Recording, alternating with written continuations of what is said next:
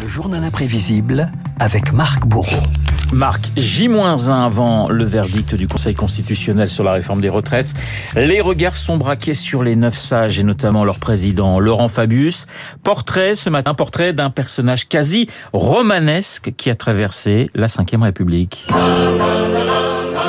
Et pourtant, ce n'est pas dans un roman, Renaud, mais sur un plateau télé qu'il fait irruption. Monsieur Laurent Fabius, quel est votre âge, s'il vous plaît? J'ai 23 ans. Vous avez 23 ans, vous êtes parisien, je crois. Oui. 1970, la tête et les jambes, Pierre Belmar face à un jeune homme plein d'avenir et plein de diplômes. J'ai passé au mois de juin l'examen de l'Institut d'études politiques, au mois de juillet une agrégation de lettres et au mois de septembre l'École nationale d'administration. Et vous avez été reçu à tout cela? Oui, j'ai eu cette chance. Voilà, bah, c'est le même parcours que vous à peu près. À peu près, Ouais. voilà. Mais enfin, lui, il a une tête bien faite, hein, plutôt bien faite pour ce fils d'antiquaire qui a tenté de franchir les obstacles aussi bien qu'en équitation. La plante, l'arbre ou l'animal dans lequel vous aimeriez être réincarné? Le cheval sauvage. Et oui, Laurent Fabius murmure à l'oreille des chevaux, mais surtout à l'oreille de François Mitterrand, un fidèle de la première heure, conseiller, porte-parole, ministre, député, deux fois président de l'Assemblée nationale, secrétaire national du PS, n'en jetez plus, mais surtout le plus jeune chef de gouvernement de la Ve République. C'est une tâche rude et c'est une tâche très exaltante. Fabius, Premier ministre exalté, à 37 ans, nous sommes en 1984. Laurent Fabius reste seul. La cour de Matignon est livrée aux journalistes, mais surtout, surtout aux déménageurs. Un vrai balai de caisses de livres et de discours. Et oui, Fabius, l'art du discours et de la formule choc, un Premier ministre qui délimite dès le départ sa frontière avec François Mitterrand. Lui, c'est lui, et moi, c'est moi. Fabius, des discours de fermeté lors du tournant de la rigueur, mais aussi pour faire face au scandale, comme celui du Rainbow Warrior, souvenez-vous, en 86. C'est une affaire très pénible, un coup tordu, comme on dit. Les responsabilités ont été établies, les sanctions ont été prises. Un style offensif qui a le don d'agacer ses adversaires, comme cette passe d'armes d'anthologie face à un futur Premier ministre, Jacques Chirac. Ce n'est certainement pas vous, monsieur Fabius, qui allez me déstabiliser, vous l'imaginez bien. Soyez gentil de me laisser parler et de cesser d'intervenir incessamment, un peu comme le roquet, n'est-ce pas? Écoutez, je n'ai pas vous parlé. parler au Premier ministre de la France. Reprenons le Qu'est-ce que c'est que ce Monsieur Chirac, Écoutez, monsieur Fabius, C'est cessez de m'interrompre. Laurent Fabius, un style de communication aussi Renault, une arrivée en deux chevaux au ministère, l'homme qui se laisse photographier en pantoufles pour aller chercher les croissants à la boulangerie en bas de chez lui, et qui n'hésite pas à transformer ses vacances familiales en reportage télé. Laurent n'est pas du genre à dire Françoise fait les valises, on rentre à la maison. Moi, je fais les courses, je mets la table, je débarrasse. Je suis pas bon à la cuisine. Oui, la vaisselle, pas mal. Mais, mais chacun fait ce qu'il peut.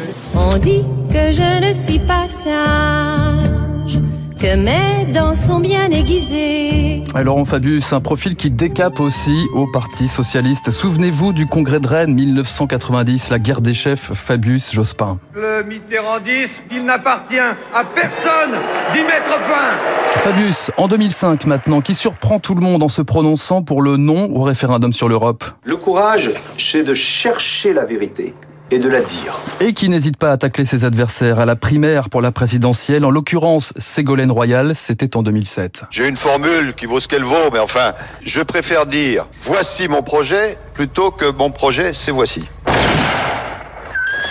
La présidentielle, Une un, bonne ambiance quand même. un destin contrarié hein, malgré tout cette présidentielle. Ah trois oui. tentatives, trois échecs, 2007, 2002 et 1995-95. Laurent Fabius affaibli en retrait après l'affaire du sang contaminé et ce coup de théâtre lorsqu'il saisit lui-même la Cour de justice de la République qui l'acquittera quelques mois plus tard. Aussi odieux que cela puisse être, pour un homme dont les adversaires même reconnaissent l'innocence, je voterai moi-même l'acte d'accusation qui saisira à mon égard la haute cour, puisque tel est aujourd'hui le prix de la vérité et de l'honneur. Mais Laurent Fabius surmonte les obstacles. Retour en grâce, ministre de l'économie, puis les affaires étrangères sous François Hollande. Ministre Fabius est incroyable.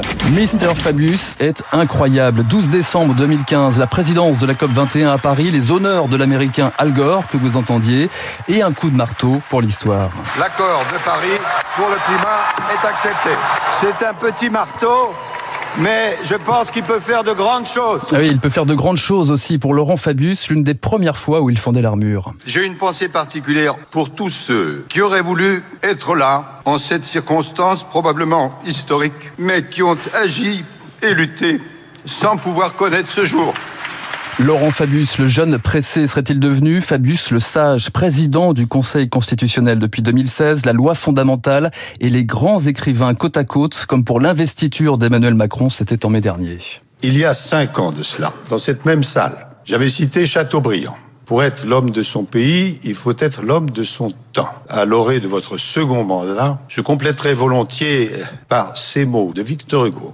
En ces temps troublés, soyons les serviteurs du droit et les esclaves du devoir. Serviteur du droit et esclave du devoir, un mantra pour ce cavalier politique passionné de peinture. Le Conseil constitutionnel, comme sur une toile, c'est désormais un art du cadre et des nuances. Le journal imprévisible de Marc Bourreau. Il m'a fait plaisir parce que vous êtes arrivé à mettre quand même dans un journal consacré à Laurent Fabius la madrague de Brigitte Bardot. Et voilà, et Jeanne Moreau aussi. Hein, et Jeanne Moreau, il est fort ce Bourreau, il est, possible. incroyable. Décision du Conseil constitutionnel euh, demain, très très attendu. Tiens, je vous rappelle l'invité de Guillaume Durand à partir de 8h15, un écrivain que vous connaissez bien puisqu'il s'agit de Frédéric Becbédé qui publie aux éditions Albin Michel Confession d'un hétérosexuel un peu dépassé, Frédéric Becbédé donc avec Guillaume dans euh, une vingtaine de minutes, 7h54 sur l'antenne de Radio Classique.